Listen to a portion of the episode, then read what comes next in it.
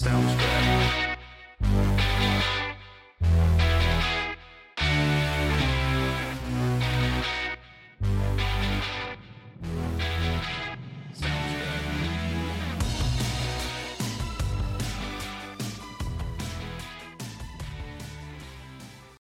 evening, ladies and gentlemen. We now bring you President Donald Trump's speech from the Turning Point USA Political Action Conference here in West Palm Beach, Florida, in its entirety. Turning Point Turning Point USA. And I want to thank our good friend Charlie Kirk for everything that he's done to build Turning Point. It's incredible what he's done in a very short period of time into one of the most powerful grassroots organizations in the entire nation. It's really uh, timing. Timing couldn't be better. Do you agree with that?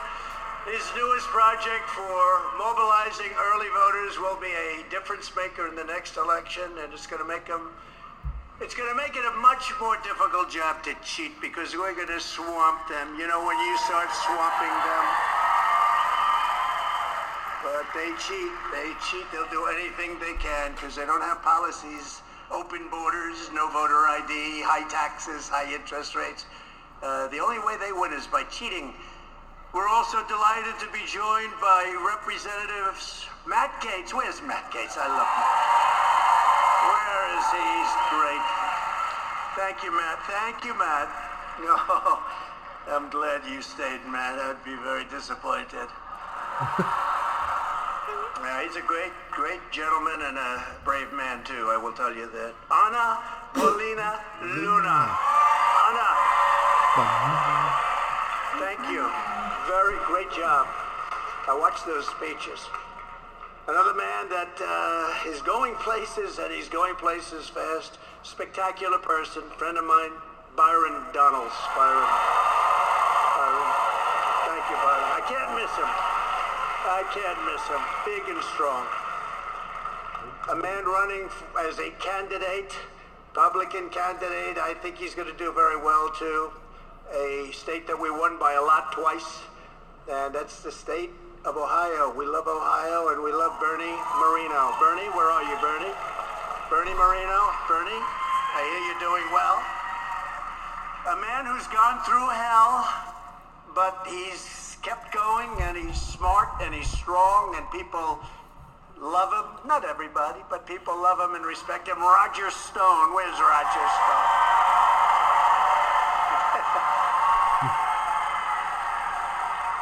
And another man, I, you know, I said maybe I shouldn't uh, be introducing him because uh, he's a consumer man. He's not really a political man, but he turned out to be a very good political man. He understands what's happening. And every time I introduce him, he gets a tremendous applause. Mike Lindell. Mike. Good, Mike. He never lets us down. And speaking of fighters, this is a true fighter. A, this is a real fighter. This is not a fighter with the lips, the mouth, the teeth. This is the real deal. He's a champion fighter, UFC. He's got a huge fight coming up, one of the biggest. I don't know how the hell they do it, you know, 400, 500 shots to the head. And he's smarter than hell. I mean, how does that work? But he's here with us, champion Colby Covington. Where's Colby? Now, if I ever saw him on the street, I'd say I could take him. But it would be over fast. It would be.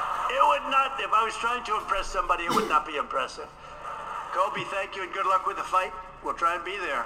Great. Thank you very much, Kobe. One of the greatest. He has no idea I'm doing this, but that's okay. Because he likes to keep his life private.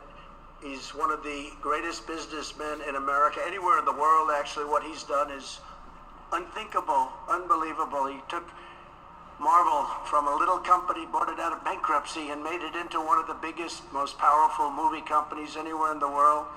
One of the largest owners of Disney stock. I don't think he's thrilled with uh, the woke Disney, but I read today where they're going the other way now. That's good. But his name is Ike Perlmutter, and he's a spectacular man. Just spectacular. Where's Ike? Where's he? Got to be around here someplace. He wants no adulation either. He just loves working and employing lots of people. But he, uh, he's done many, many companies, and he's been one of the most successful businessmen on the planet. 16 months from now, each of you will vote in the most important election of your lifetimes. This will be the most important election. With your country, your freedom, and your future on the line, we are in trouble. This country is in trouble. The election will decide whether your generation inherits a fascist country or a free country, whether you will have a rule of tyrants or the rule of law, whether Marxist radicals burn our civilization to the ground, which they're looking to do, or young patriots like you propel America to glorious new heights greater than ever before. Side by side, we're going to fight and we're going to win. We have no choice, actually.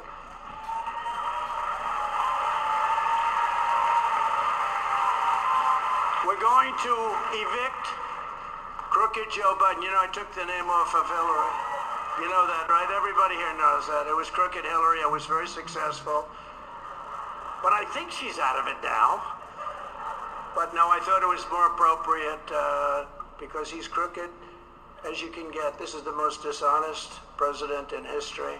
And I wouldn't have said it. You know, I have, I have pride in the presidency and respect for the presidency. I wouldn't have said it. But I say things about him over the last three weeks that I would have never said before about any president. Uh, he is a corrupt, horrible, incompetent man, and he's destroying our country, and we have to have it changed. With God's help, we're going to save America on November 5th, 2024. And when I said originally in 2016 it's the most important election, I meant it. This is far more important. This is far more important because our country is ready to go down, ready to go possibly into World War III, and this won't be a war like others. This will be a nuclear war, and the level of destruction, it's called obliteration. It's not two army tanks going back and forth shooting at each other. This is big stuff, and we have a man who's grossly incompetent, who doesn't even know where he is, who can't put two sentences together. And this is the man that's telling us what we're going to be doing. Under Biden, hope and opportunity for young people, so many young people here, are being utterly extinguished. In the Biden economy, one third of Gen Z and millennials have no savings accounts and no saving whatsoever. They have nothing. They have nothing.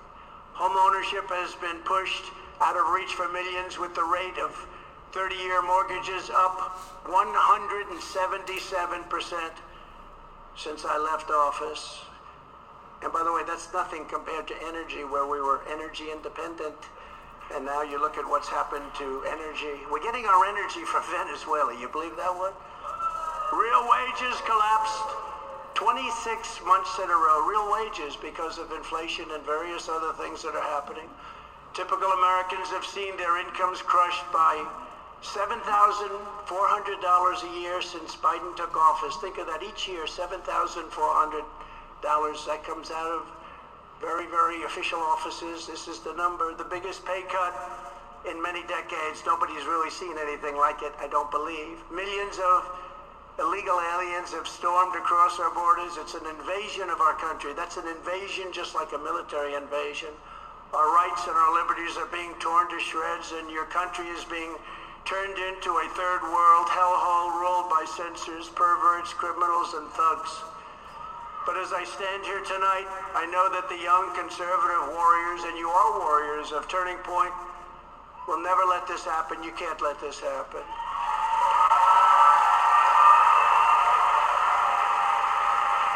Every day you defend our values, and you never yield, and you never will yield to the radical left.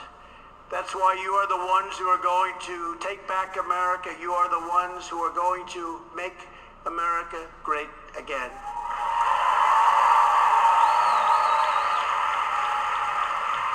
From the earliest days of our republic, every generation has been called to defend America. You always have that defend, but people say it not with the bravado that they say it now, because now they really mean it. We're in big trouble. Today, the greatest threat is not from the outside. The greatest threat is the sick, sinister, and evil forces trying to destroy our nation from within. If you have the right leadership, China's not a problem. If you have the right leadership, Russia's not a problem. They would have never done what they did. Believe me, they would have never done. And I spoke to Vladimir. Did you see the other day, two days ago, he called. He told the, he's talking to the president of Ukraine, and he said, uh, Vladimir, he meant Zelensky. Vladimir over here. Oh, I meant, uh, uh. That was one of the good days, too. Vladimir. Vladimir, I'd like to thank you for being here. Uh, Actually, he didn't know he made a mistake. Had to tell him. Your task, your calling, your historic mission is to liberate America from these communists, fascists, Marxists, globalists, and warmongers who want to plunder the future of our country. And that's exactly what we are going to do together when we all together become the 47th President of the United States of America.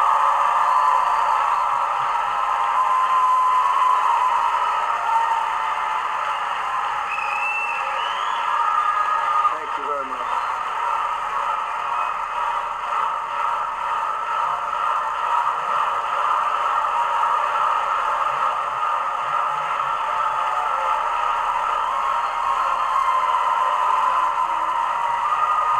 And by the way, Charlie told me this is the biggest crowd they've ever had, and uh, they had a larger room because a that filled that. This is the biggest crowd, and I think you loved our four years, but I also think I've, you've watched the last three years, and you draw a comparison, it makes it even more so. But uh, I do appreciate it, but it's a record crowd, and uh, that's great, and I'm very happy for Turning Point and Charlie and everybody else. They've come a long way.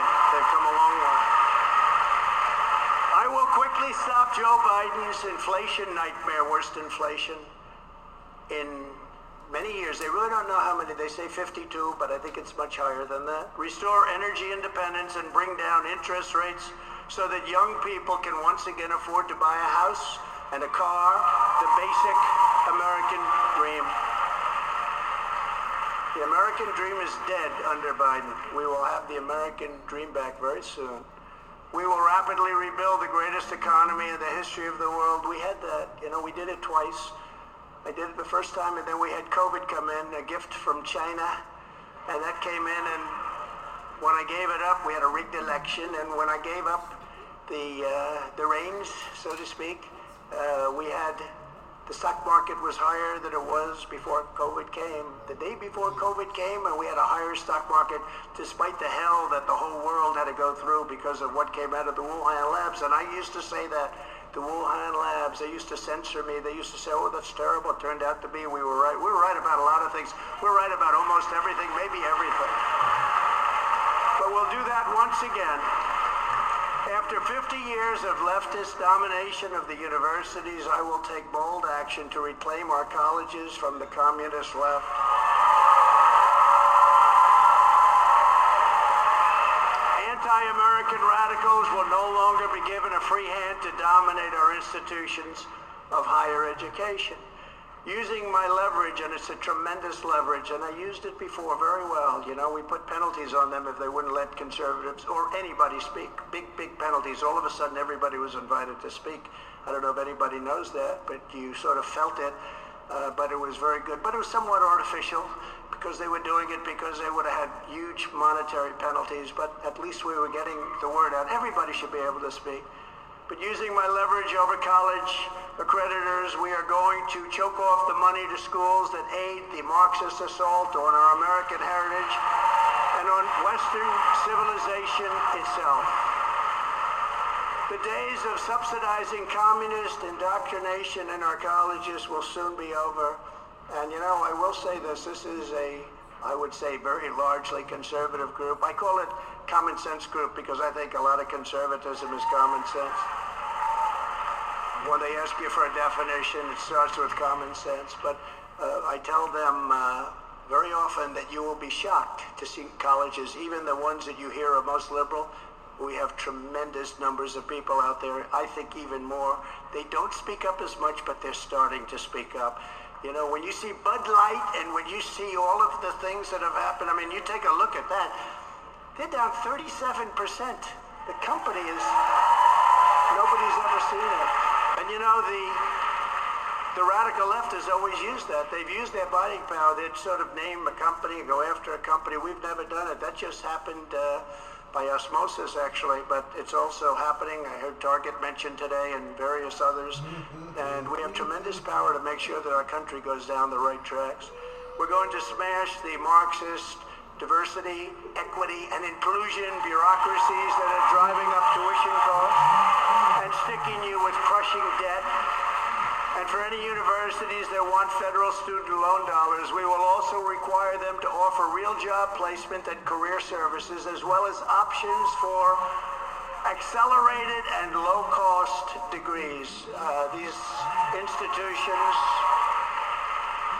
have gone up. The pricing has gone up more than just about any industry. You, you look at their costs and they drive them up because the federal government gives loans to everybody, so it's more expensive, but somebody has to pay back that loan, except under Biden, but the Supreme Court decided that that wasn't going to happen. My administration will strictly enforce last month's landmark Supreme Court decision to move our country forward with a merit-based system of education. In other words, if you get great marks and if you've worked hard and you did all of the things, you're going to get into that college. Somebody with half of the energy and the marks and all of the things necessary to get in. That's what we have to have.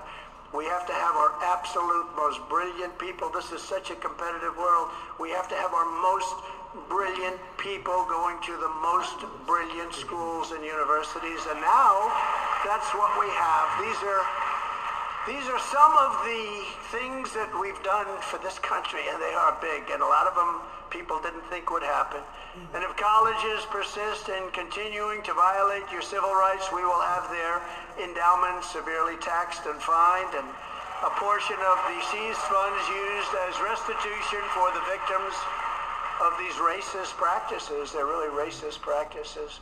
In addition, I want to close the Department of Education and move education back to the states where it belongs and where parents have total control of their children's lives. That's a big thing. You know, we have the worst education system just about in the world. We spend more per student by double and triple than any other country, and yet we're ranked at the bottom of the list. Like out of a, a, group of 40 nations, we're 38, 39, and yet we're double and triple per pupil because we're going to move it back to the states. Let the states. we have a little tiny, tiny little, just to make sure they're teaching everybody English. You know, a little bit of guide.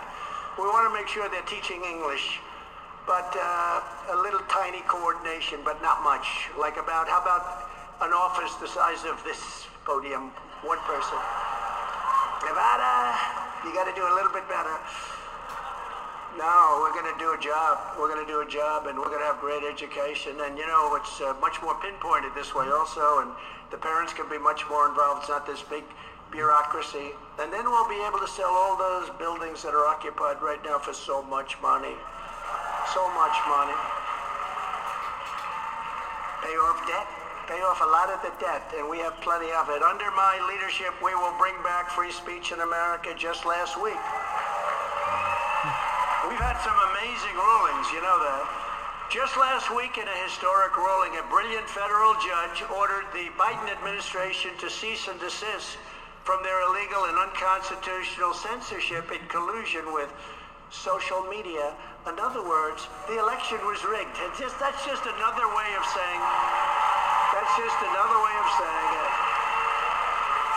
You can say stuffing the ballots, and we have that too. We have everything you can have, but that's another way of saying. In fact, they did a report, some of the great pollsters, Fabrizio and McLaughlin and some of the great ones, and they said anywhere from 10 to 17 points difference because of what they were allowed to do. So that was a rigged election in so many different ways. A lot of this is just coming to light.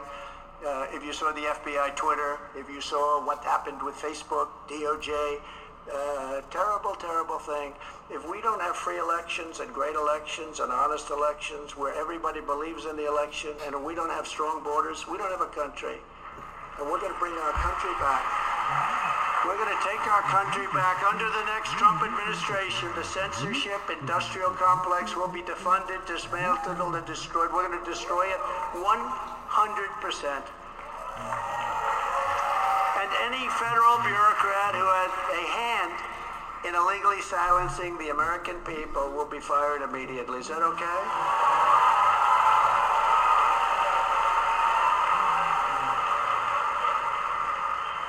This is just the start of what we will do for America's young people. We have to do it for the young people because the young people want to have a great country as they get older. They want to have a great country for their children and their grandchildren. It's no surprise that we're very big in the polls, very, very big. We have been like a rocket ship. It's been very nice to watch. I'm pleased to report that I heard you weren't too happy with this particular uh, network, Fox.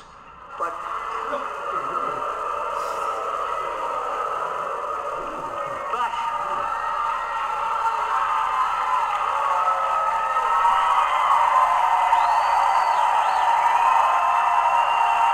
now I was watching. I was watching. Yeah, I, I understand you exactly, but not exactly friendly. But in the Fox poll that was just released, which is which makes it even bigger if you think about it, we lead the field by 50 points among young voters. Think of that. With Trump at 64% and a gentleman named Ron DeSanctimonious at 14%. He's at 14%. And I don't know why he's not here this couple of days, but he should be here. He should be here representing himself. In this week's Morning Consult poll of uh, voters nationwide, it's Trump 56%, DeSantis at 17%. In Ohio, we're ahead by 44 points. In Tennessee, we're up by 49 points. In New Hampshire, we have a great team and we love those people. We lead by 37 points. And when asked who's the best to improve the economy, it's Trump by 54 to 18 in Iowa, 55 to 11 in New Hampshire, 59 to 12 in South Carolina, and 65 to 10 in Nevada. Kobe, that's where Kobe comes from. You hear that, Kobe? So they have plenty of money to pay you when you win your fights, which you always seem to do. And we're leading Biden by a lot. In the recent echelon poll of swing states, we're up by seven points over Biden. You know, it doesn't sound, it's actually a lot, but it doesn't sound like much. You know, they have a natural advantage. Uh, they have certain states, rigged or not, I don't know, we'll figure that out at some point. But they have certain states, and it's seven's a lot, but we have another poll, we're up 10, we're up 11, we're up 9, and we're up 12. That's a lot, you know, hard to believe. That's a lot. Uh, you'd almost say, who the hell would vote for this guy? The, the whole thing is such a mess. But they have a natural constituency. What can I tell you? You know who the constituency is? And uh, a lot of that constituency, like unions as an example, a lot of them are voting for us. Maybe the top guy who's a, you know, natural, taken care of by the Democrats. But I'll tell you, those unions are voting for us. And a lot of people that traditionally don't vote Republican, they're just fed up. You know, they're Democrats, but you have a lot of great people that love our country. They want to make our country great again. They want to make America great again. They're going to vote for us. We had a big turnover and a big crossover in uh, 2016. We have it now, too. We had it in 2020. Actually, we had it much more in 2020. We got a hell of a lot more votes than we did in 2016. And by the way, in the brand new Florida Atlantic poll, good poll, Atlantic University, we are totally dominating DeSantis right here in the state of Florida. So we want him to get home and take care of insurance because you have the highest insurance in the nation. Mm-hmm. And the bill that they passed made it very good for the insurance company. All the money that he's using, which now is stopped because all of the people that were supporting him, they're saying, hey, wait a minute, you're down by 57 points. You know, they may like him or they may not, but they don't want somebody that's down 57 points. And, uh, you know, they don't, they're not stupid people, they're smart people. In fact, all of a sudden I'm getting calls from people. They're saying, you know, sir, I just called to say hello. I said, I thought you were a DeSantis follower. Goes, uh, no, not at all. That was a false report. Uh, it was never that close, by the way. It was never that close, but it was at 21, 22 points. That's a lot different than 50 and 60 points. But running for a hopeless cause is election. It should be used to support the party winning against crooked Joe Biden in November 2024. We got to fight together. We have to all get together and we have to fight. I watched some of those interviews given by Tucker yesterday. Tucker's terrific, and I watched some of the interviews, and I'll tell you, there wasn't it wasn't a pretty picture. If you watched them, they were they were bad. I hope you didn't watch because it would like life-ending, career-threatening for those people. some of them, I won't tell you who, but some of them were really bad. Now is the time. Yeah, when a guy gets, he's polling at one. One. One guy actually was, I'm sure it was a typo. Probably it was because so many people vote illegally, so it probably wasn't a typo. He's at zero with an arrow pointing left. And I say, how the hell does that happen, Matt Gaetz? How does that happen? And you know what happens? It's zero. That's because you have more than one voter. So, you know, you have, you have a family that votes 19 times instead of two times. Now is the time when Republicans should be using those funds to build a state-of-the-art vote-gathering operation to swamp the Democrats' cheating and ballot harvesting. Instead, the sanctimonious and his establishment handlers are wasting such precious time and resources to divide the party. They're dividing the party. Although he's dropping so quickly, he's probably not going to be in second place much longer. I wonder who he's going to be. Maybe it's Vivek. Vivek. Could be. Could be. He's doing well. Right when we should be uniting against the unprecedented weaponization of law enforcement by crooked Joe Biden and the communist left. So I took the name Crooked away from Hillary and we gave her a new name. Beautiful. I call beautiful. It's so beautiful. and, and, but I took it away because I wanted, I don't believe in the same name for two people. I don't like that. And I've never done this before. You know, I have it, and you have to live with that name for the rest of your life. I'll go over the different names, but I won't, because many of them are now friends of mine, okay? But I took the name Crooked off, and I gave it to Joe Biden, because he's so corrupt, okay? So I just think it was better than Sleepy Joe. I came up with Sleepy Joe. Uh, maybe he was less sleepy than we thought. As you know, Biden recently ordered his top political opponent, oh, I think that happens to be me, indicted and arrested right in the middle of a presidential election that Biden is losing very badly. This is a continuation of the greatest witch hunt of all time, which has been fully exposed in the Durham report, the IG report, by Inspector General Horowitz, who did a fantastic report, and by great writers, journalists, and pundits all over the world, like John Solomon, Lee Smith, Gregg Jarrett, Sarah Carter, and so many others. And I have to tell you, they don't get Pulitzers for this, but if you look at uh, people like Sean Hannity, right? Sean Hannity and Laura Ingraham has been really good, and uh, I'll tell you what, Tucker Carlson. I used to say, I used to say, for me, I used to say Tucker's a solid six out of ten, but the last year and a half, he was a ten. That's probably why they canned him, right? He was a ten. Now he's been great. Jesse Watters. And Megyn Kelly, she was the one that gave me that terrible question where I said only Rosie O'Donnell. Thank God I came up with that. I would have been, because she had plenty of other names going. I didn't like that. The place went crazy. Nobody ever heard the other names, so I considered that a very good answer. But, but that was a hell of a question. But she has been all, and she's been great. And by the way, not to me. She's been great for the country. She wants our country to survive, so it's not for me. Greg Kelly over at Newsmax. The Newsmax people have been really, really terrific. Newsmax has been terrific. Uh, Pete Hegseth is great. Rachel Duffy has been great. Will has been great. They have a terrific show. You know, not all of Fox is bad, I will tell you. Just, but there is an attitude. Attitudinal, right? It's attitudinal. Get Biden to say that, okay? But there's so many others at, at many different outlets now. They're seeing it, and even people that weren't necessarily with us, they see that we were right, that our country's going to hell in a handbasket, and they wanna they wanna have a country. They wanna have a great country. The primary purpose of what they're doing is also very simple, and it's uh, never been done in this country anywhere near like is happening now. It's called election interference. It's a form of cheating. You know, it's going to be hard for them to cheat the way they cheated when they used COVID to win an election. This is election interference. It's indicting people, making people go through hell, uh, destroying their families, doing things that nobody ever thought was possible. And this is how they've, this is really how low they've fallen. This is an attempt to win the 2024 election.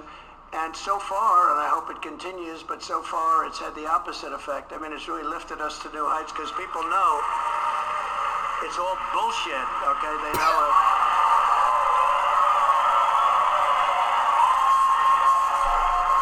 They rigged the presidential election of 2020. We're not going to allow them to rig the presidential election of 2024.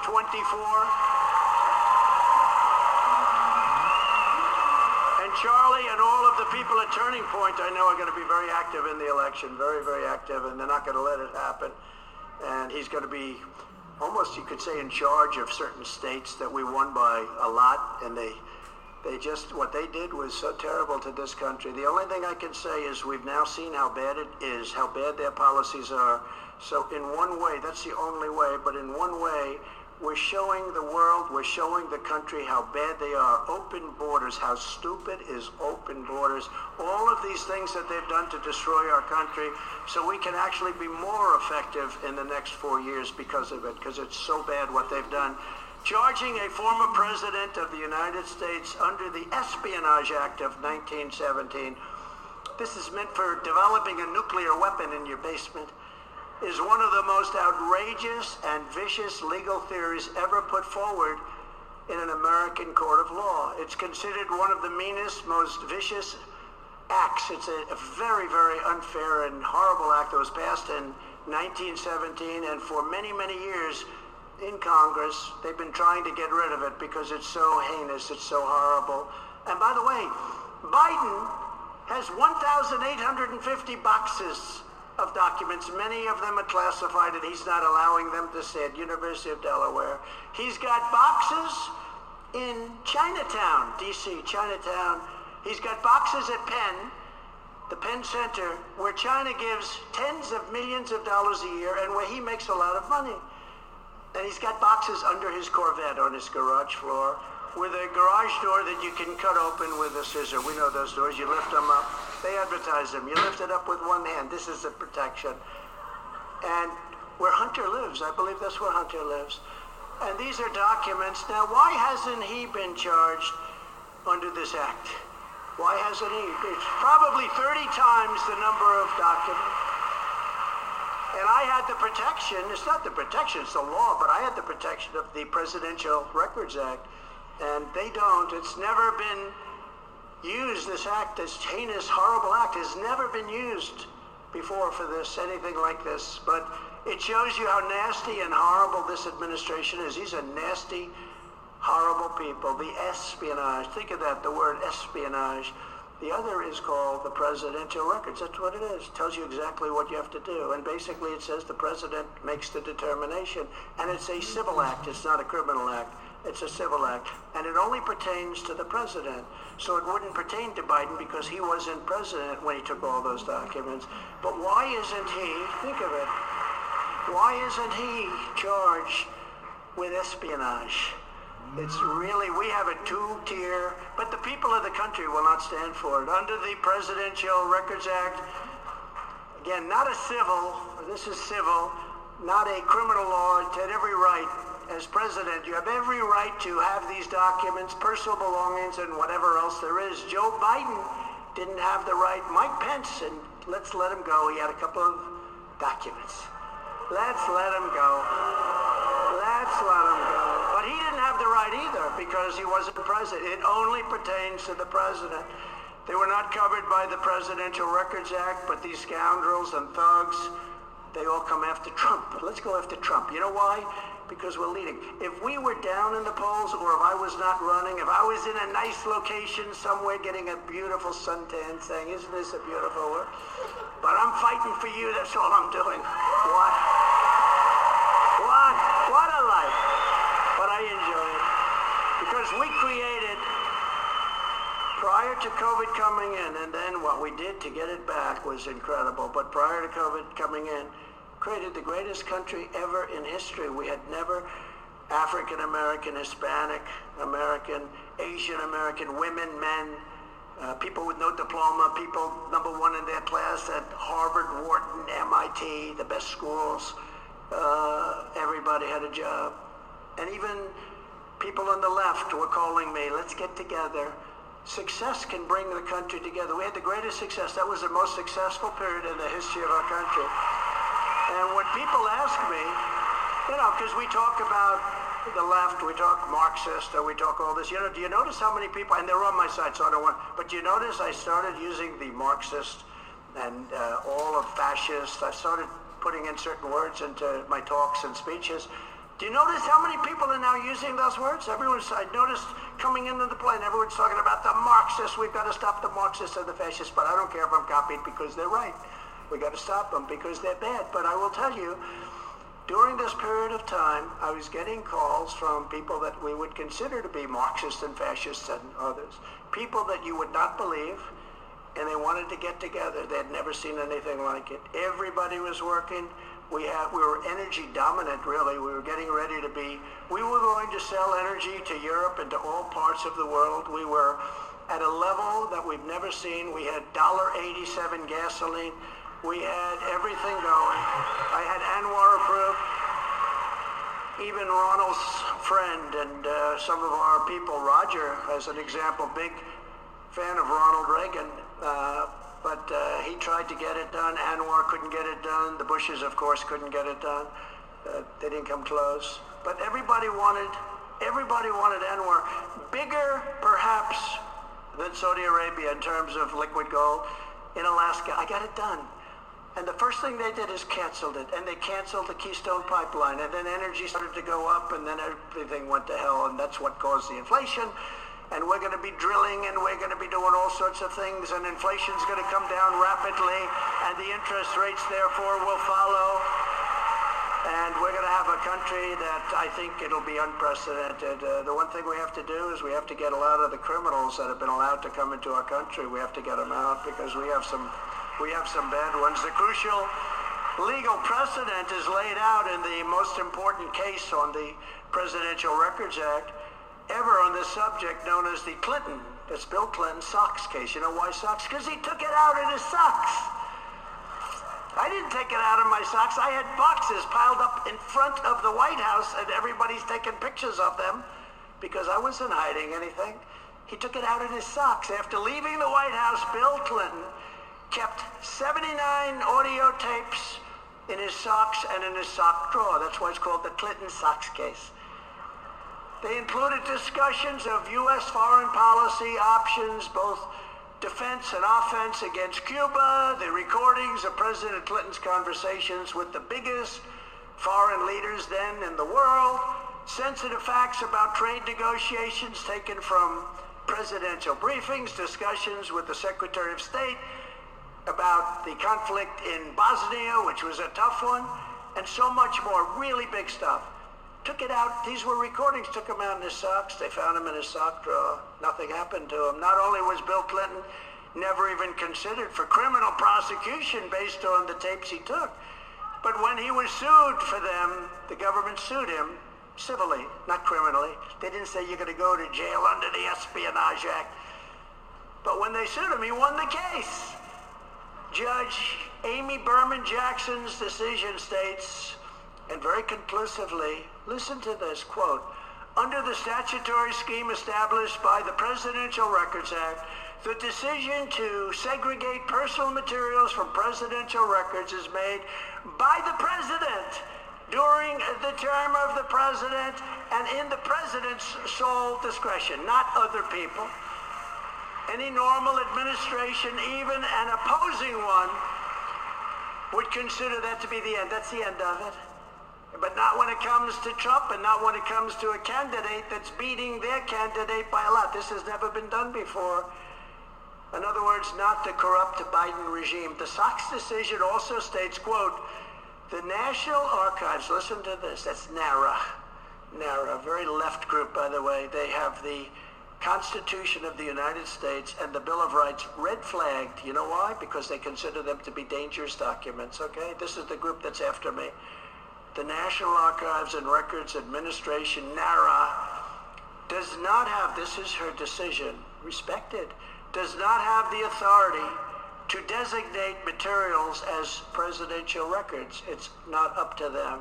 NARA does not have the tapes in question, and NARA lacks any right, duty, or means to seize control of these tapes. The president enjoys, quote, the president enjoys unconstrained authority to take decisions regarding the disposal of documents. Now, this is a law passed in 1977, Presidential Records Act. Neither the archivist nor Congress has the authority to veto the president's decision. Totally up to the president, which is me. Does not pertain to the vice president or anybody else. The Presidential Records Act does not confer any mandatory or even discretionary authority on the archivist, that's NARA, to classify these records. Under the statute, this responsibility is left solely to the President of the United States, your favorite president, me.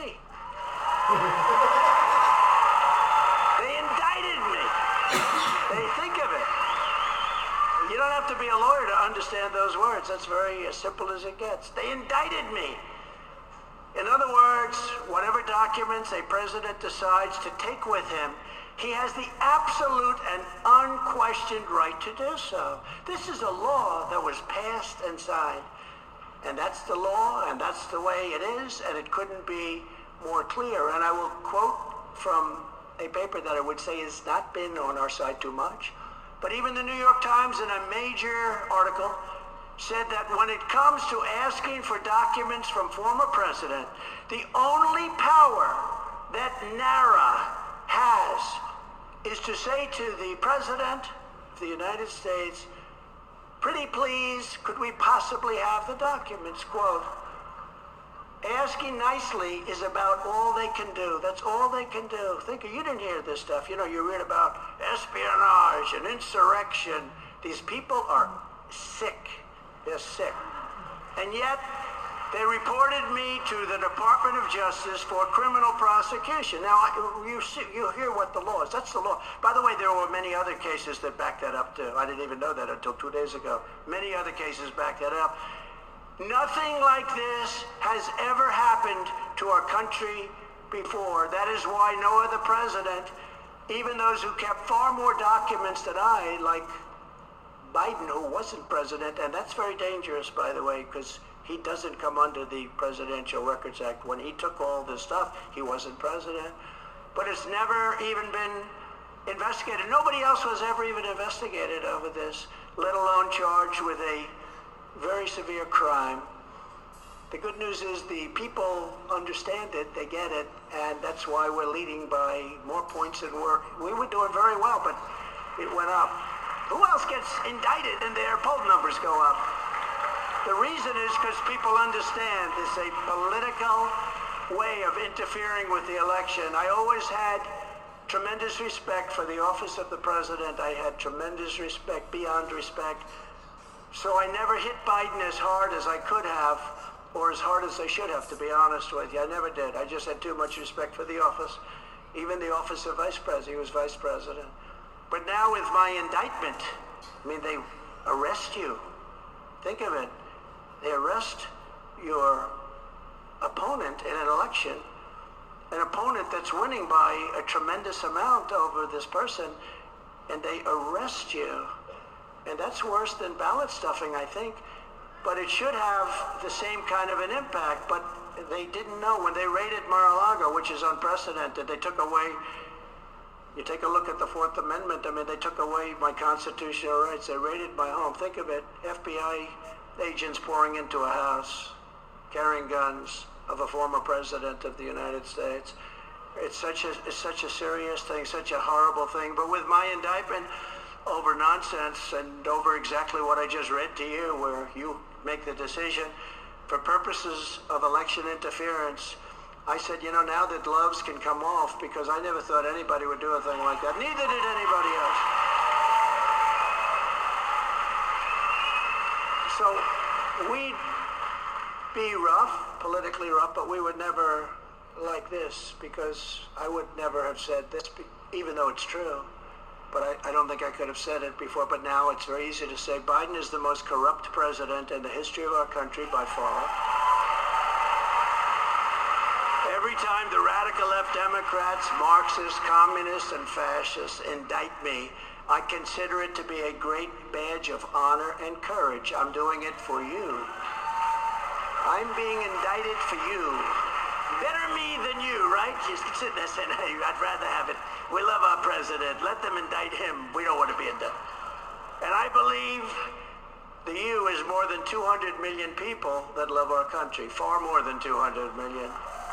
Meanwhile, as we've been persecuted for seven years, because this didn't just start with the boxes, I call it the boxes hoax, it's a hoax. But this didn't start with boxes. This started seven years ago when we came down the escalator, your great First Lady, future First Lady, at the time. And despite having done nothing wrong, the White House just announced they've dropped the investigation into the West Wing cocaine scandal of just a few days. Think of it. They have cocaine going into the White House. They've got more cameras than any building probably in the world. It's opposite the Situation Room. I said it the other day, first time, you know, Situation Room, know it very well. Probably the most important room anywhere in the world. That's where war is decided, where nuclear is decided, where everything is decided. They say, oh, gee, we didn't have any cameras. Like hell, they didn't. By the way, at Mar-a-Lago, which is not the Situation Room, we had tapes, and we handed over all our tapes, gladly handed them over. Take a look. And then they say, oh, there's somebody walking around with a box. He's allowed to do that. But think of this. We had tapes, and we handed them over. Well, they said they don't have tapes. They don't happen to have it. This investigation, and that's a big deal, the cocaine. The cocaine by itself is a big deal, but it could have been other things. It could have been a dangerous weapon, so to speak, a bioweapon. Uh, but they ended it in just literally a few days. Now, I've been under investigation from really 2015, from the day I announced. From the day I came down the escalator, and actually when you think about it from before that, because there was a poll that was taken where I was leading before, they said if he ever runs, he's going to win. And, you know, people did tend to know me. That's when I had a nice, easy life. What I do for you, you have no idea. I had such an easy life. I had such a good life. I had a great life.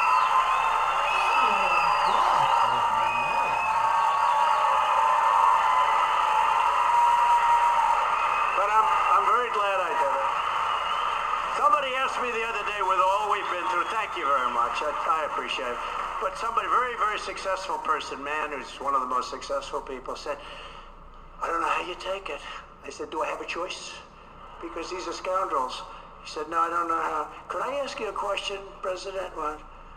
If you had it to do again, would you do it? Because I did have a great life. If you had it to do again, would you do it? I said, without even a question. Because we did something that nobody else could have ever done. What we did during that period of time was incredible. And more importantly, now we're going to do it again, and we're going to do it even better. So it's uh, it's never even a doubt, not not even a little doubt in my mind. And I have to say, because with all the fake news back there, if I said, oh, gee, I think there would be headlines. He wished he didn't do it. No, no. I'm very glad I did it. And more importantly, what's coming up is going to be uh, greater than ever before. I promise you that. But never forget, our enemies want to stop us because we are the only ones, and that's all of you and me, we're all working together. Who can stop them? We're the only ones that can stop them. They want to take away my freedom because I will never let them take away your freedom. It's very simple. They want to silence me because I will never let them silence you. And in the end, they're not after me. They're after you, and I just happen to be standing in their way. That's true.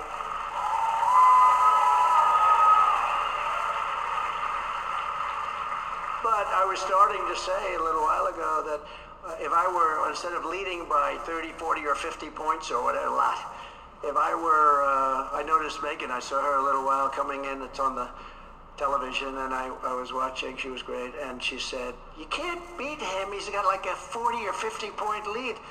But, you know, if I didn't have a 50, let's say I was losing, or let's say I wasn't running, none of this stuff would be happening.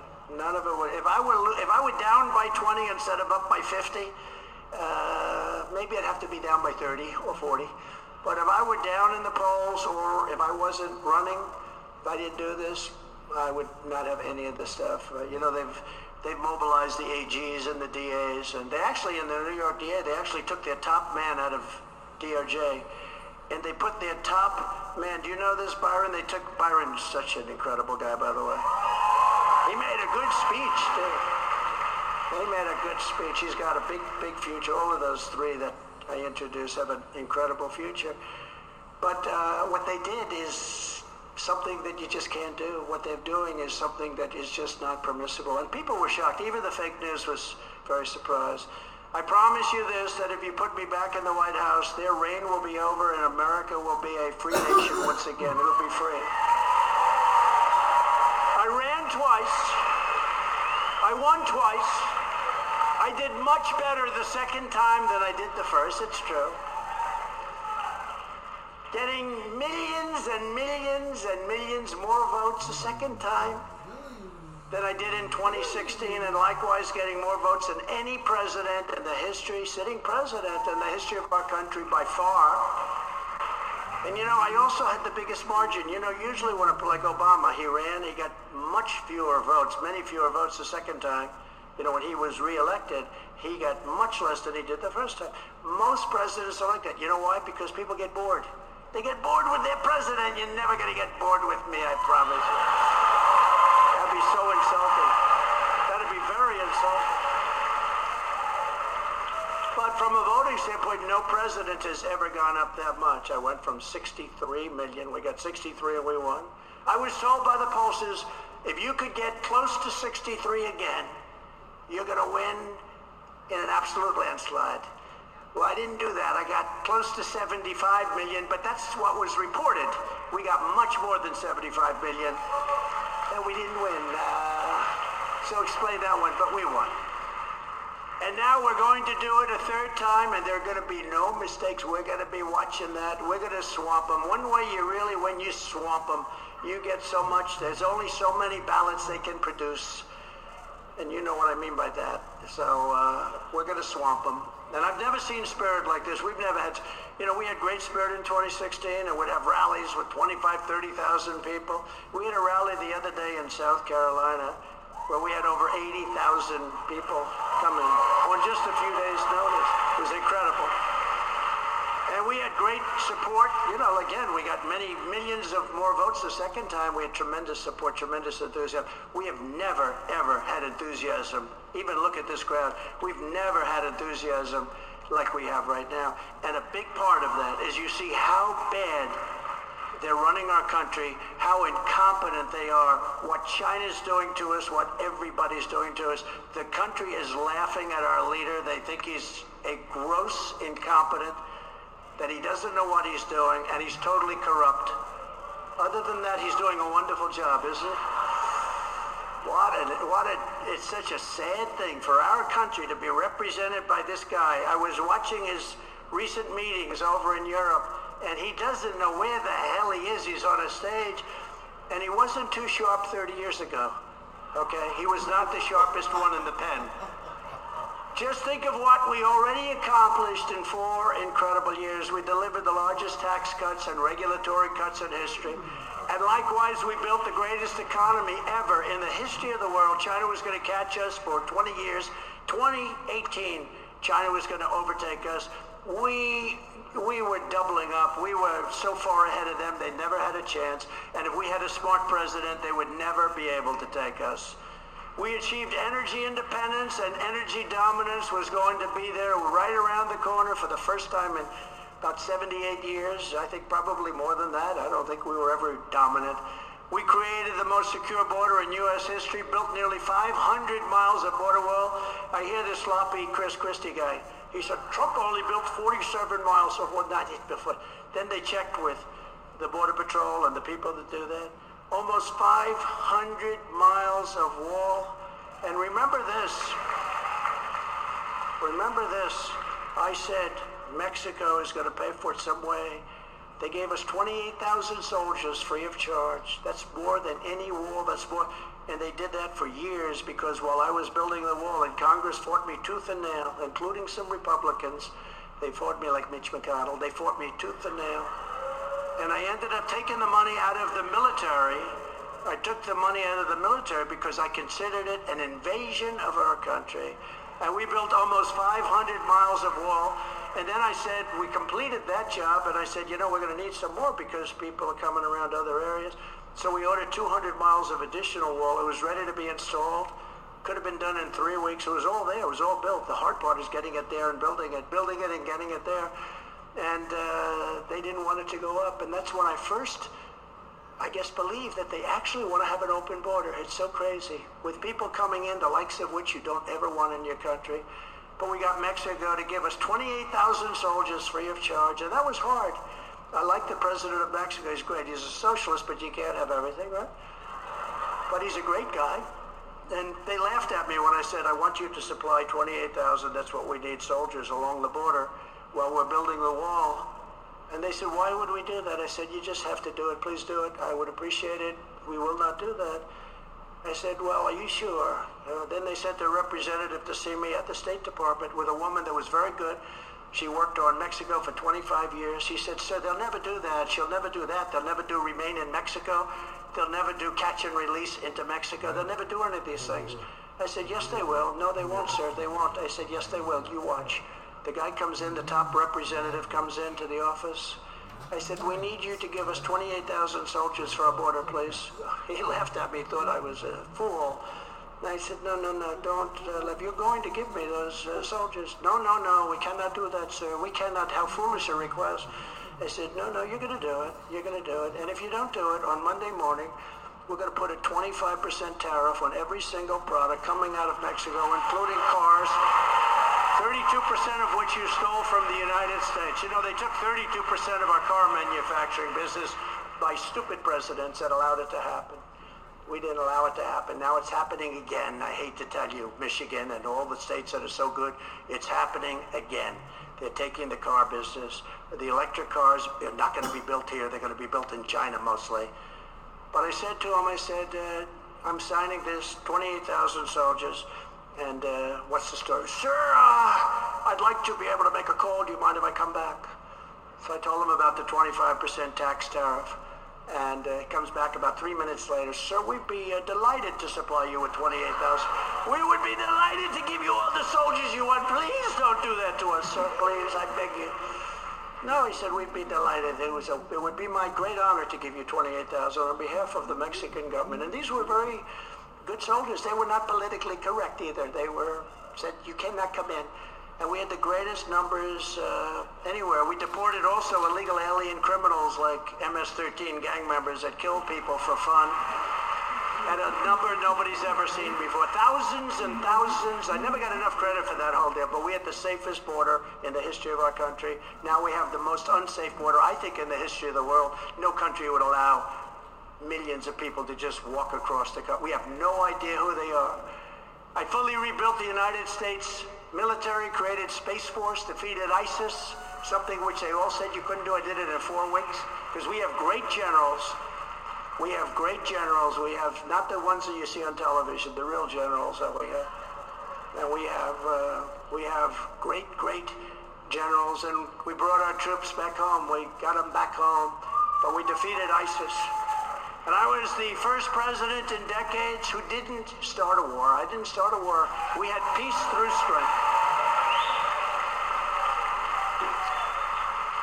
as I was building that military, we got more and more bravado going. But they respected us. We did a great job. But we do. We have great soldiers. You know, it's very important for you to know that we had a case with ISIS. I was told it would take three or four years to defeat ISIS, and we had a. Uh, I wanted to see because I couldn't understand it. You know, they're great fighters, by the way. And uh, I said, I want to go and I want to see what's going on with that because we wanted to go and do ISIS and we wanted to do the Taliban in Afghanistan. And so I went to uh, Iraq and I landed at this big, beautiful Air Force base, cost billions and billions of dollars to build. I landed in the dark of night. Sir, would you please turn off your lights? 21 years I have to turn off the lights to Air Force One, would you please? And we actually came in in a tanker. And I'm saying, you know, with all the money we spent, 21 years, we're flying in on these planes at dark. And, uh, you know, I tell the story. Uh, should anybody want to hear the story? So I get on Air Force One, and we're getting ready to land in Iraq. And uh, they come, we're about an hour and a half out. Sir, we'd like to uh, turn off all lights in the plane. Oh, why? Why? Why do I have to turn off lights? Sir, we want the plane to be totally dark. We're going to be landing in an enemy zone. I said, we've been fighting them for 21 years. We got the best weapons. What the hell is the enemy zone? But we know, sir, we, uh, we're landing in an enemy, enemy zone. So I said, uh, all right, close it up. Then they come in, sir, we're going to close all the blinds. Uh, we're talking blinds, this. I mean, there wasn't a light in the plane. I couldn't see where the hell I was.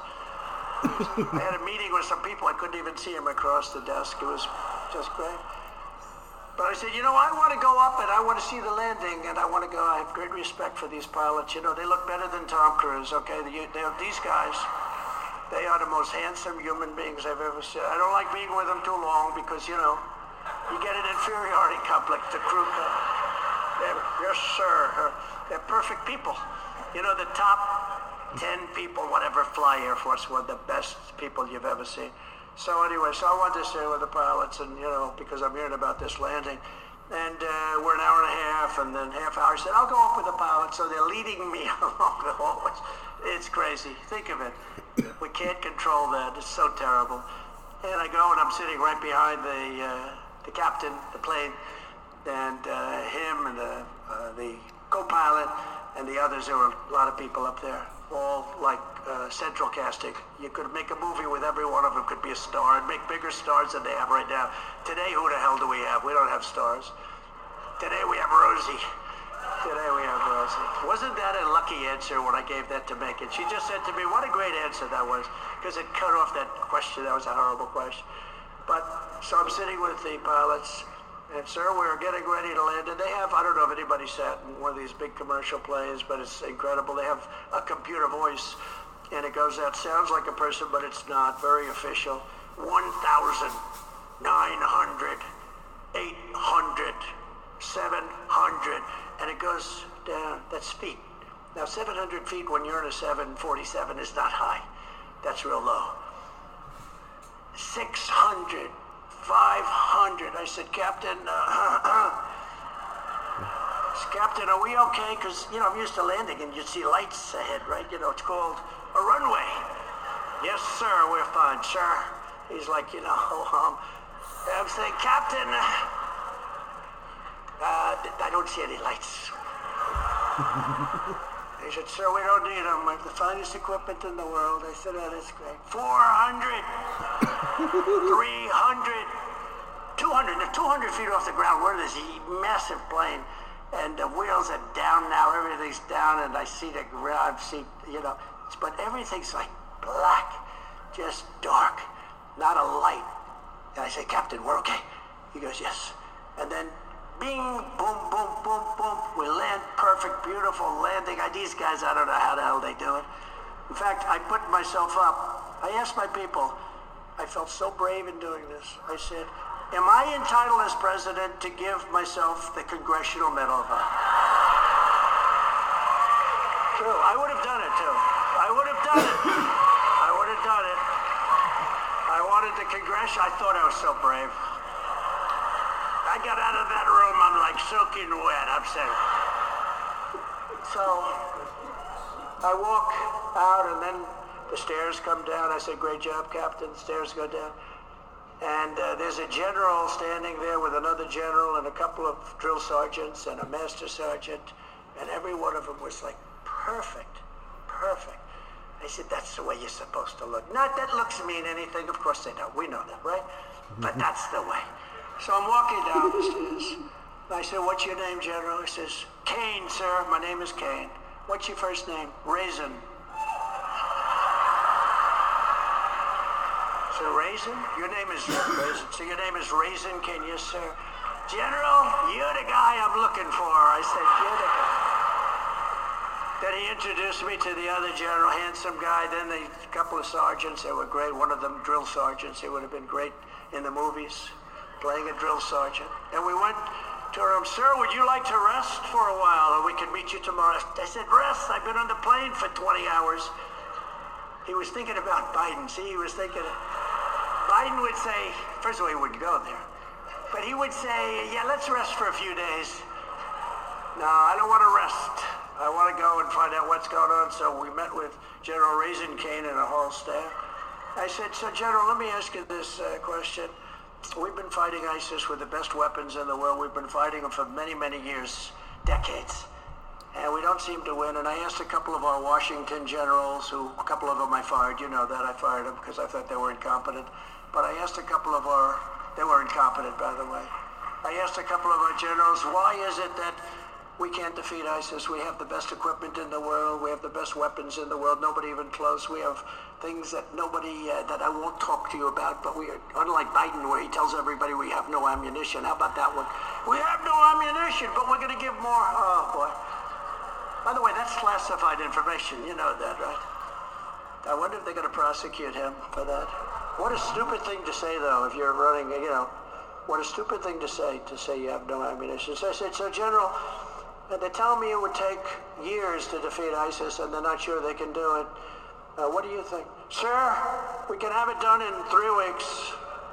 This is Raisin Caine. I said, I said, General, explain that, please. Well, sir, when we were here, we only attacked from this base, and this base is very far away. By the time we got there, we had to come back. But we have many satellite bases, and we have other bases in the area. And, sir, we'll hit them from the front, and we'll hit them from the back, we'll hit them from the left, the right, we'll hit them from above, and we'll even go underground if necessary. We'll hit them from so many locations, sir, that they won't know what the shit is happening.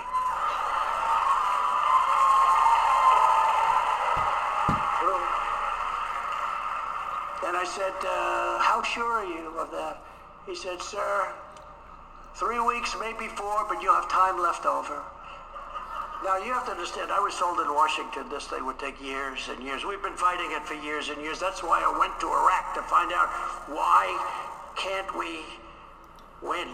Why can't we do this? Why can't we defeat ISIS? Okay? The ISIS caliphate. And so I said, General, I'll speak to you during the week, and uh, I appreciate what you told me. And we stayed there for a little while. We had uh, lunch and dinner with the troops, and then I got back on the plane, and we left, and I came back, and then on Monday or so I called. I said, you sure you can do it, General? I'm sure, sir. We can do it, sir. I said, good, General, let's go do it. And he just went wild.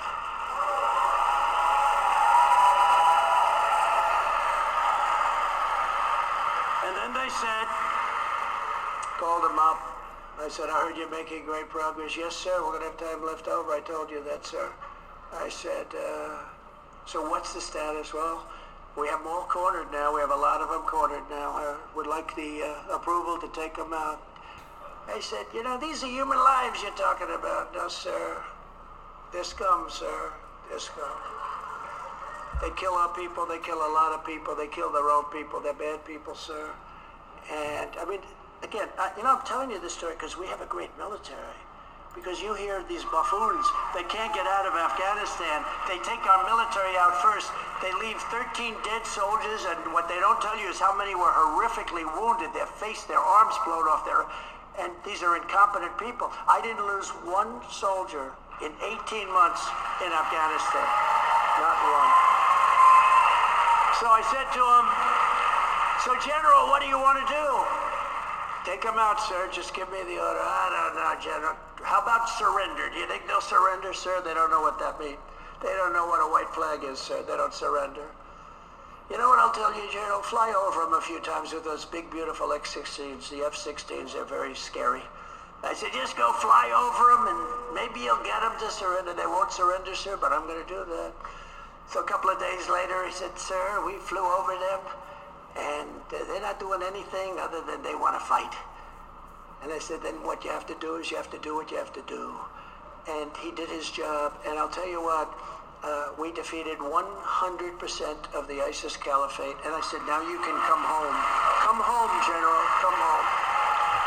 I tell you that story because it's important for you to know our military is great. We just have incompetent leadership, grossly incompetent. And Putin went into, when Putin went into look, I mean, it's so sad to see. When he went into Ukraine and he, you know, did what he did, he would have never done that in a million years. It wasn't going to happen. I used to talk to him. It was the apple of his eye. I knew that. I knew him very well. I actually had a very good relationship with him. Everyone said, oh, that's horrible. Don't forget, I'm the one that closed down his pipeline.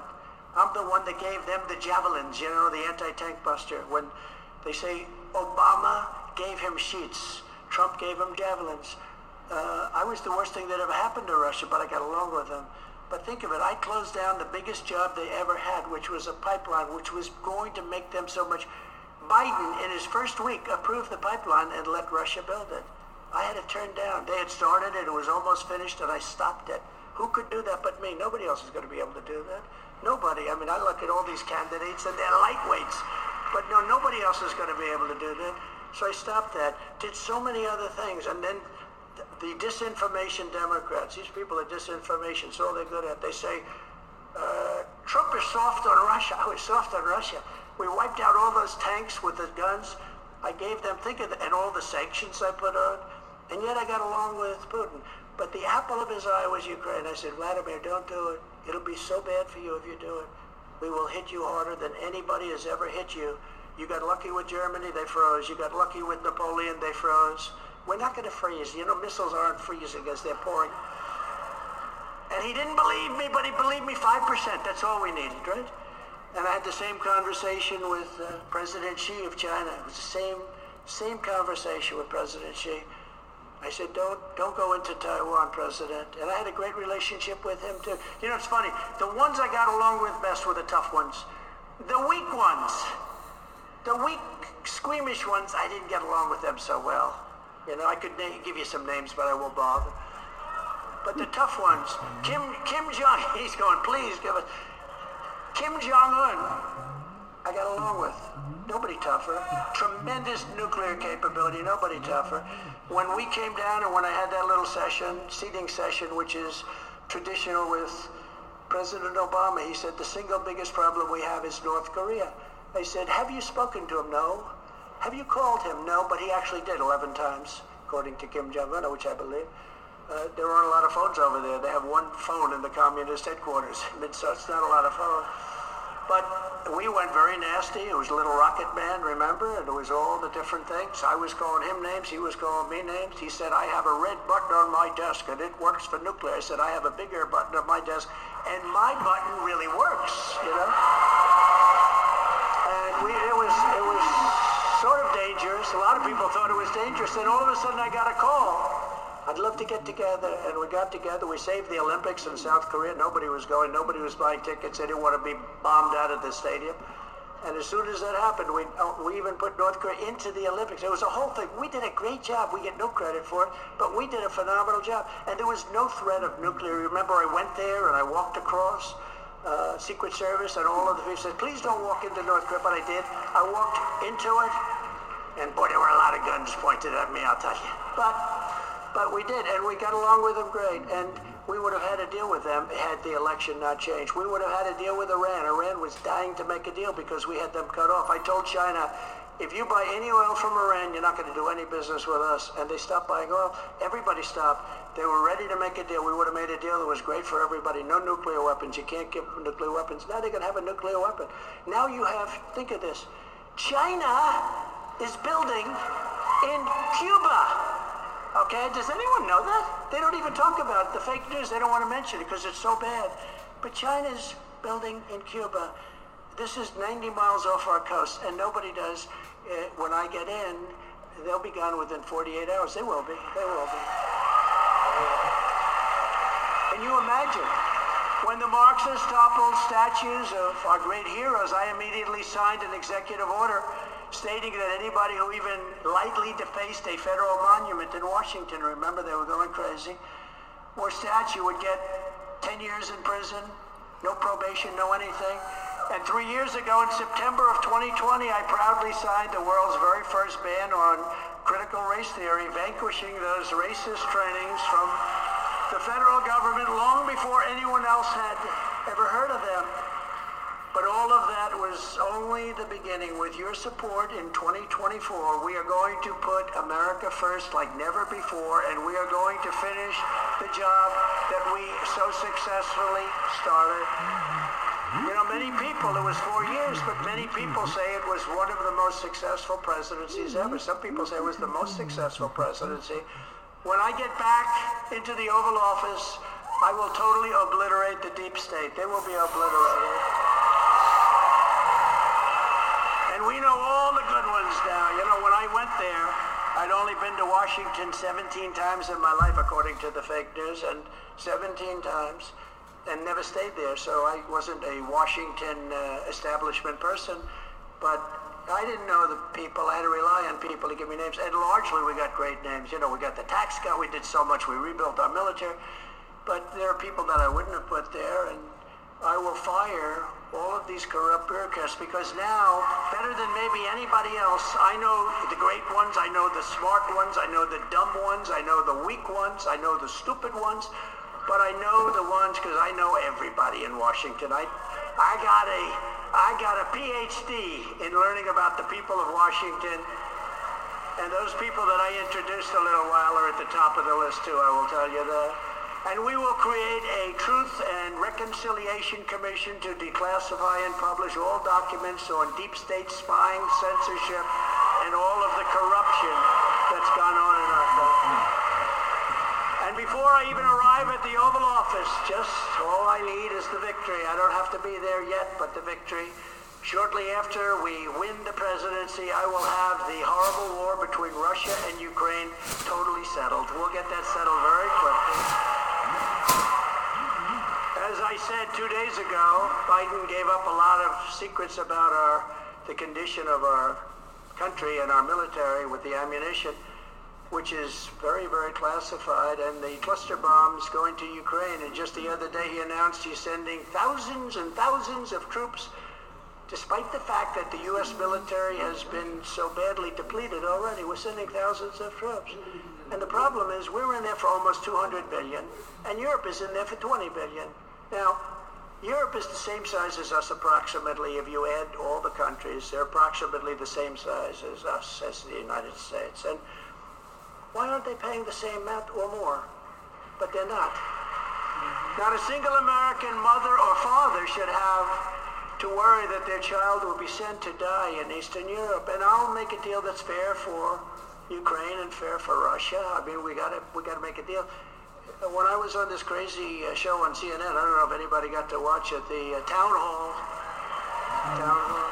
You know, they supposedly got the highest ratings in 11 years, and they ended up firing the president over it. So we must have done well. They fired the president. It's supposed to be the opposite. You get your highest ratings, and they should give him a raise, right? But this conflict has to end. And when I'm president, it will be done very quickly, I believe in 24 hours. Now, somebody like Ron DeSantis cannot do it because he's owned and controlled by the globalist establishment who always puts America last. We all saw how quickly DeSantis reversed himself on Ukraine. You know, it's funny, the other day they were doing a, a straight news show and they said, and ladies and gentlemen, we have Ron DeSantis here. And they screamed, no, it's DeSantis, you know. So that's called good branding. Do you? They, they can't even get his name right. The guy's introducing him as DeSantis. I love that. By the way, the way I feel about him, just so you know, because it's a very personal meeting, it's society, we have nothing to do, right? We have nothing to do. But the way I feel, I got him elected. They'll tell you that. He was dead. He was losing to Adam Putnam by a, a margin like 30 points, some massive margin. It was over. Putnam had 30 million. He had no money. He came to see me. He said, he's looking for a job as a lawyer or something. Pizza parlor lawyer. And he'll take anything. He begged me to endorse him. I said, listen, if I'm Abraham Lincoln, if I'm Lincoln and Washington together, we gave you a joint endorsement, you can't win, you two for no, sir. If you endorse me in the state of Florida, they love you in Florida. If you endorse me, I'll win. And he helped me on impeachment hoax number one and two a little bit. Not nearly like a great Jim Jordan or any of those guys, but you know, he was one of 175 congressmen because about 175 would go on television. And I'd see him on television a little bit, so he was funny. So, and I didn't know Putnam. So I said, you know what, Ron, let's give it a shot. So I said, give me something you'd like. He gave it to me. I thought it was terrible. I rewrote it. And he went up like a rocket ship. He went up so fast that he ended up winning the primary very shortly thereafter in a landslide. Then he had to get the guy who, as you know, was a crackhead. But at the time, they thought he was the next great president. He was going to be a president of the United States, a handsome guy. He was going to be the president of the United States. And by the way, uh, I will take Byron over this guy. This was not a good representative. This was not a good representative, Byron. But he was a handsome guy, looked good, spoke well, everything was good, and pretty much unbeatable. Him and Stacey Abrams, she was the hottest woman, he was the hottest man. They were going to have a great future. Didn't work out that way. But, but they took him, and Ron said, I don't think I can beat him. I said, you'll beat him. I did three rallies, thousands and thousands. You know the rallies, they're the greatest. We're starting the rallies again now. But the rallies are the greatest. And we had three of them, and he ends up winning. And he said, uh, I won. I said, yeah, I told you you're going to win. Then, three and a half years later, they scream out a question to him. Will you run against the president? Will you run against him?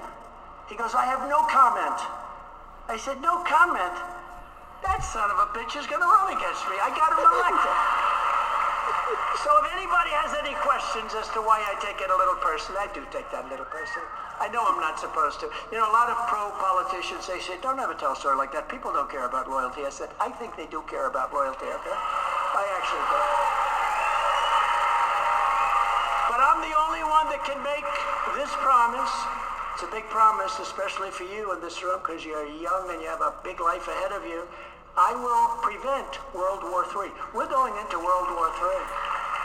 This whole thing about sending troops, there's going to be a point at which it's not going to be stopped. To stop the destruction of our national wealth, I will impose a border tariff on all foreign-made goods, everything coming into our country. They're ripping our country, and we're not going to let. We want our products made in American factories by American workers in Florida and other states. And I will also pass what we'll call the Trump Reciprocal Trade Act. That means that if China's charging us 100% for something, we will charge them 100% for something. If they're 150, we will charge. Right now, they charge us 100. Now, I built it up because we took in billions and billions, hundreds of billions of dollars from China with the tariffs I put on. They want to take them off so badly, but they don't have the courage to do it because politically I think it would be disaster. But more importantly, financially for us it would be a disaster. I saved the steel industry. The people that love me the most are the steel people because you wouldn't have a steel industry right now. So if we had a war against China, we'd have to get our steel from China. Does that work? I don't think so. We need some tanks. We need steel. Let's get it from China. Now, we, we saved the steel industry. We will gain total independence from China, and we will hold the Chinese Communist Party accountable for unleashing the China virus upon the world. We will do that in some form, in some form.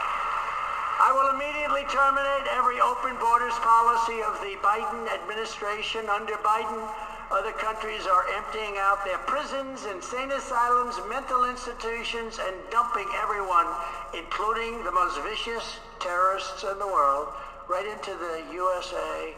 Uh, I have something. Did anyone ever hear the snake? Does, should I do it? Because we're going to go long. You know, we're going to go a little long. That means you're going to miss your dinner. But I have a feeling you like this better. Do you like this? Should I do the snake? Should I? The snake. You know, it's about 100 degrees out, so if we're outside, you say, no, please don't do the snake. But it's great. This was a, a great song written a long time ago, and Uh, we sort of recast it, but it's true, and it has to do with terrorism. Uh, we're allowing people to come in. They're going to destroy our country. We have to get them out. We have to take them out. So this has to do with the fact that people are coming into our country through our borders.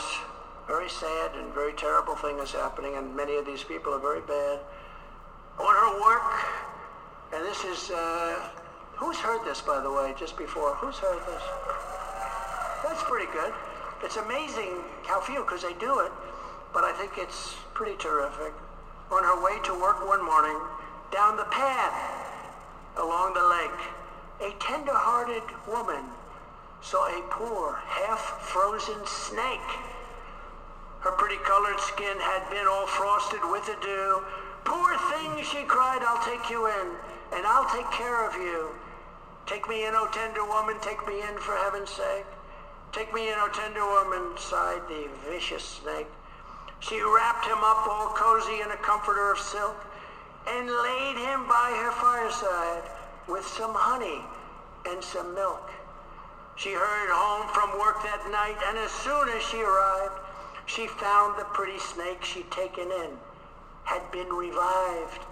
Take me in, O tender woman, take me in for heaven's sake.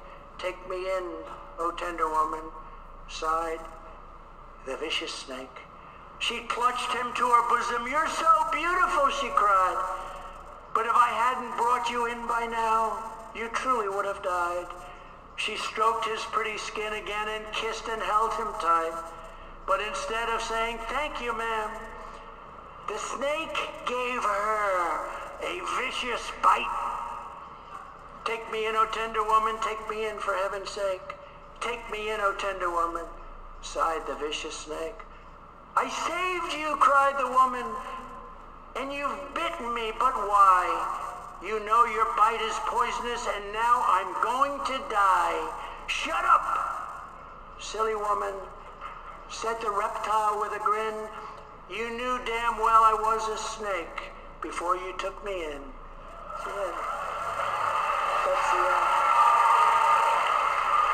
The snake.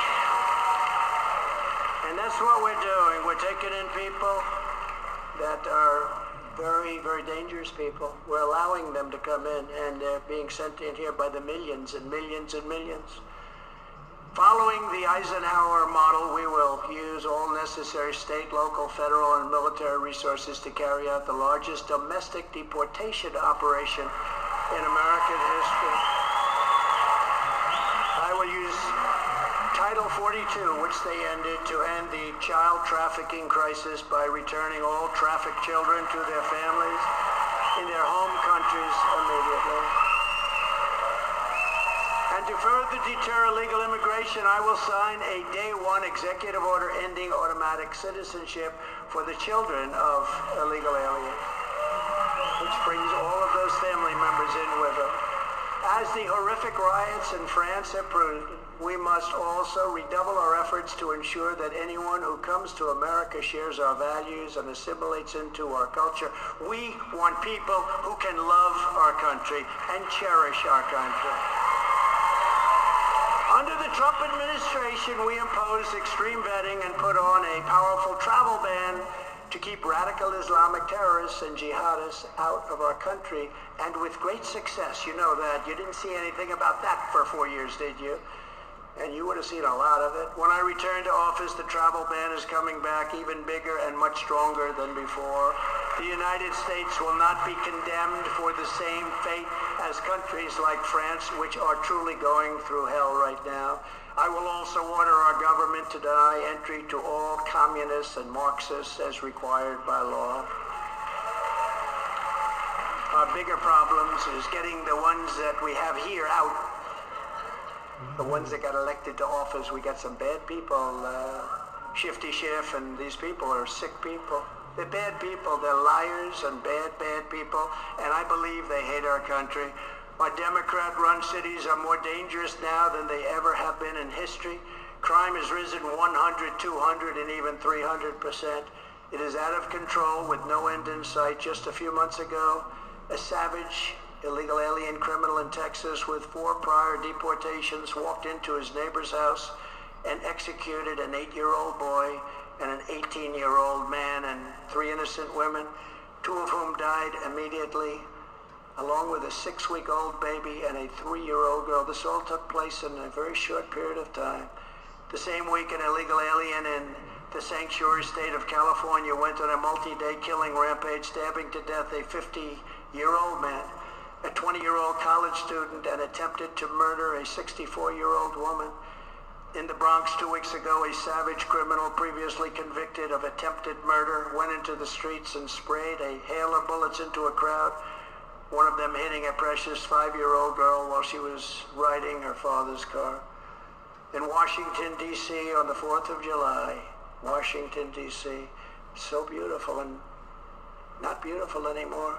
I kept it beautiful. If I saw one tent or two tents or three tents as I was coming in from the airport, I'd have them taken down immediately because I knew that you'd have a hundred tents and a thousand tents if you don't do it.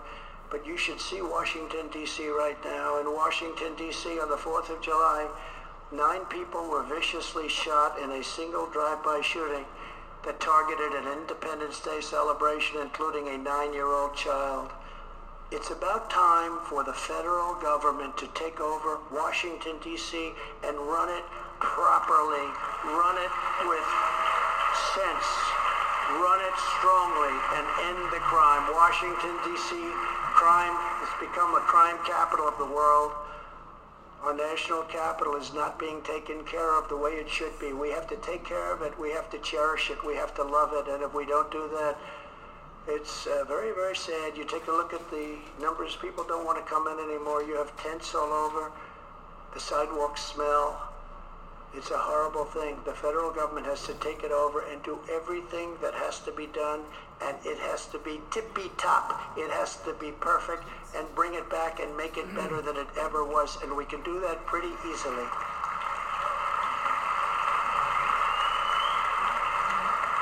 Is the people that are running it don't have a clue, or they do have a clue and they don't want to see it good, but it is really bad. To stop the Marxist prosecutors who release rapists and murderers while prosecuting and persecuting conservatives, Republicans, and others, I will direct a completely overhauled DOJ to investigate every radical district attorney and attorney general in America for their illegal, racist, and reverse enforcement of the law. To combat the scourge of homelessness that is plaguing Democrat-run cities, I will use every possible authority to get the homeless, drug-addicted, and dangerously deranged people off the streets and will get them medical care. But we can't have what's happening in San Francisco and Los Angeles and New York and Chicago and every other Democrat-run city. In all cases, they're Democrat-run. The liberal policies that indulge these social maladies are not compassionate at all. They're an insult to law-abiding, hard-working citizens who are living in danger. They're living in danger. People that love their country and they can't believe what's happening. They can't walk down the street. Atlanta, Atlanta, you can't walk down the street for a loaf of bread. You'll end up being shot. But then they come after me for a perfect phone call. You believe I make a perfect call? I have lawyers on the other end of the phone. On the other side, nobody said, oh, it's inappropriate. I only talk appropriate. I know how to talk. It, I have a perfect phone call. They said, well, was he pushing the election? No, I was complaining about a rigged election. Very simple. And the other lawyers on the phone representing the state and the Secretary of State, if I said anything wrong, they would have said, uh, we don't like what you said. How dare you say, no, they didn't say that. In fact, we set up another call for the next day. But now I understand that they're looking at that call. Think of it. You got murderers all over Atlanta. Nobody can walk out, and they come after me. Remember the perfect call I made with Ukraine, the president of Ukraine, Zelensky. That's why I mean I respect him because he could have grandstanded and said, "Oh, I felt threatened." He didn't feel threatened because it was a perfect call. Fortunately, we had it taped. This is even more perfect. But they want to do anything because they're sick, deranged people. And I don't think the people of the country will stand for it. On day one, I will sign a new executive order to cut federal funding for any school pushing critical race theory, transgender insanity, and other inappropriate racial, sexual, or political content on our children. We want great schools to lead to great jobs and to great lives and great success. I will keep men out of women's sports. How ridiculous. How ridiculous. Ridiculous. And I will sign a law prohibiting child sexual mutilation in all 50 states. Could you imagine 15 years ago having somebody stand up here and say, we will stop child mutilation? Who would ever think of this? Our country is sick. The world is sick, frankly. And I will restore the Trump ban on transgender in the military. I had it stopped, totally stopped, and they approved it. I will not give one penny to any school that has to. If you have a vaccine mandate from kindergarten through college, you don't get anything. You don't get anything. I will also continue my long record of standing up to Big Pharma by creating a special presidential commission to investigate what is causing the decades-long increase in childhood diseases, autoimmune disorders, autism, obesity, infertility, and other chronic health problems. Just as I did four years, for four years we did this, I will fully uphold and support the Second Amendment. Nobody has ever done a job like I've done on the Second Amendment. And I will tell you, uh, it wasn't easy. It wasn't easy, but we defended the Second Amendment like nobody else could have. I will defend innocent life. And nobody's done more than I have. And I will move heaven and earth to fully secure our elections. Our goal will be one day voting with only paper ballots. And of course, thing called voter ID. The reason they don't want it is because without it they can cheat. Actually, 88% of the Democrats want voter ID, but the leadership doesn't want because they can't cheat. Much harder to cheat. We want voter ID one day. We want paper ballots. We'll have elections. France just had an election. 36 million people. By 10 o'clock in the evening it was over. No complaints. It was over. You had a winner. You had a loser. But we go back to paper ballots, one day voting. You can have one day voting. It would be so good. You have these elections. They last 54 days. Where are those ballots And I saw? Well, uh, let's see. Uh, I think we moved them over to a different county. But until then, Republicans must compete and we must win. We have to win. This is what we must do to restore our country to greatness. The USA is a mess. Our economy is crashing. Inflation is totally out of control. China, Russia, Iran, North Korea formed together as a menacing and very destructive and quite powerful coalition. Very powerful. Our currency is crashing and we will soon no longer be the world standard, which will be our greatest defeat in 200 years if we lose the world standard in currency. That would be unthinkable. Couldn't have happened three years ago. Couldn't have even happened. But it won't happen with me, not even a chance, just like Russia would never have invaded Ukraine. Never, never, ever. And by the way, they didn't. You know, a lot of Democrats even say, I gotta say, Trump kept them. They didn't. They didn't even come close. They would have never done it. And China would not have even thought about raiding Taiwan. If you took the five worst presidents in the history of the United States and added them up, they would not have done near the destruction to our country as Joe Biden and the Biden administration have done. We are a failing nation. We are a nation in decline. And now these radical left lunatics want to interfere with our elections by using law enforcement. It's totally corrupt, and we won't let it happen. 2024 is our final battle. With you on my side, we will demolish the deep state. We will expel the warmongers. From our government, we will drive out the globalists. We will cast out the communists, Marxists, fascists. We will throw off the sick political class that hates our country. And we will rout the fake news media. We will defeat crooked Joe Biden. And we will drain the swamp once and for all. We made a lot of progress, but it's pretty deep.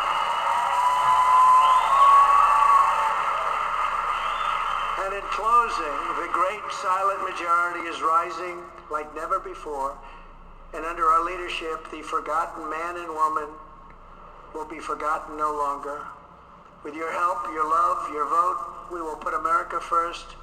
We will make America great again. Thank you very much. Thank you, Turning Point, and God bless you all. God bless you all.